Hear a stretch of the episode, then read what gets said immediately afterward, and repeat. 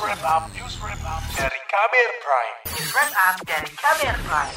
Saudara, sejumlah pakar hukum menyoroti perbedaan sikap polisi saat menangani dugaan keterlibatan terorisme bekas Sekretaris Umum FPI Munarman dengan saat polisi menangani kasus pembunuhan di luar hukum terhadap Laskar FPI. Seperti apa perbedaan penanganan kasus oleh kepolisian tersebut? Berikut saya hadirkan laporan khas KBR yang disusun jurnalis Mutia Kusuma Wardani.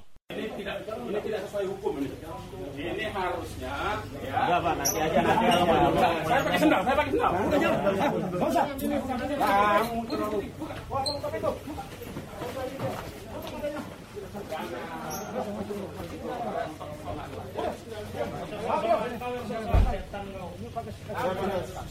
Itu tadi ex-sekretaris umum Front Pembela Islam FPI Munarman saat kemarin diringkus tim Densus 88 anti teror Polri di rumahnya di Pamulang, Tangerang Selatan. Berdasarkan keterangan ketua RT setempat, yaitu Kikit Wirawandika, Densus 88 menyita sekitar 70 barang bukti. Barang tersebut terdiri dari buku, flash disk, hingga gawai. Munarman, kata Kikit, langsung dibawa naik ke mobil aparat pada sekitar pukul setengah empat sore. Penangkapan Munarman kontan mendapat sorotan dari pakar hukum pidana dari Universitas Trisakti Abdul Fikar Hajar. Ia menilai ada perlakuan berbeda oleh kepolisian antara penangkapan Munarman dibandingkan dengan penangkapan kasus dugaan pembunuhan di luar hukum oleh dua polisi terhadap empat laskar Front Pembela Islam. Fikar menyebut penangkapan dua polisi berinisial F dan Y yang tidak ditahan dan masih aktif di kepolisian itu tidak sesuai aturan karena yang bersangkutan telah menyebabkan hilangnya nyawa seseorang.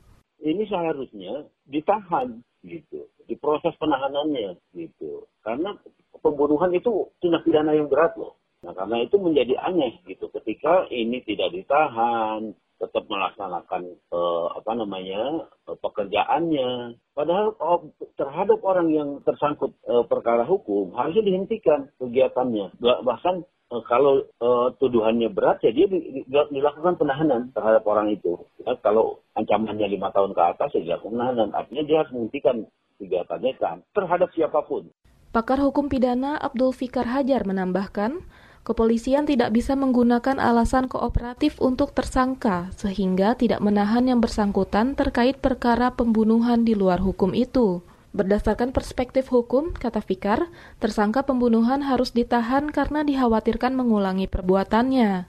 Terlebih lagi, kedua polisi tersangka itu juga masih aktif berdinas dan masih menguasai atas senjata apinya. Sementara itu, Bares Krim Polri membenarkan bahwa pihaknya tidak menahan dua polisi yang ditetapkan sebagai tersangka dugaan pembunuhan di luar hukum terhadap empat laskar FPI.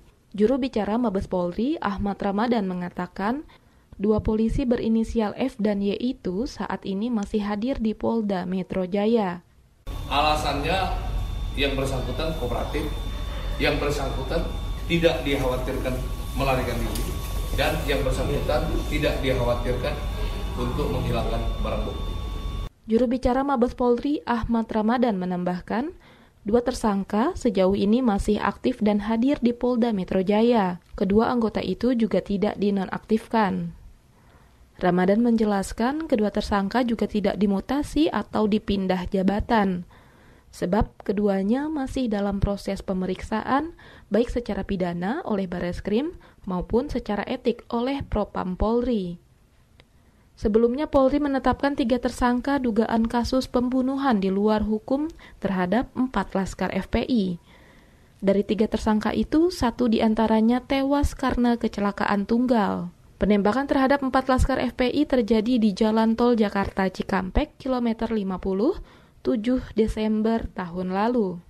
Di sisi lain, Komnas HAM menegaskan ada pelanggaran hak asasi manusia terkait tewasnya empat dari enam orang laskar FPI. Komisioner Komnas HAM Hoirul Anam mengatakan, empat korban saat itu masih dalam penguasaan petugas resmi negara. Hal itu diumumkan Komnas HAM setelah menemukan hasil investigasi terkait kasus tewasnya enam laskar FPI di kilometer 50 tol Jakarta Cikampek, Karawang, Jawa Barat. Peristiwa tewasnya empat orang anggota Laskar FPI merupakan kategori dari pelanggaran HAM. Oleh karenanya, Komnas HAM merekomendasikan kasus ini harus dilanjutkan ke penegakan hukum dengan mekanisme pengadilan pidana guna mendapatkan kebenaran material lebih lengkap dan menegakkan keadilan. Jadi ini eh, tidak boleh hanya dilakukan dengan apa eh, internal, tapi harus dengan penegakan hukum. Dalam rekonstruksi perkara, Komnas HAM menemukan empat orang anggota Laskar FPI yang masih hidup diturunkan ke jalan di daerah res area kilometer 50. Kata Anam, terdapat dua orang yang telah meninggal.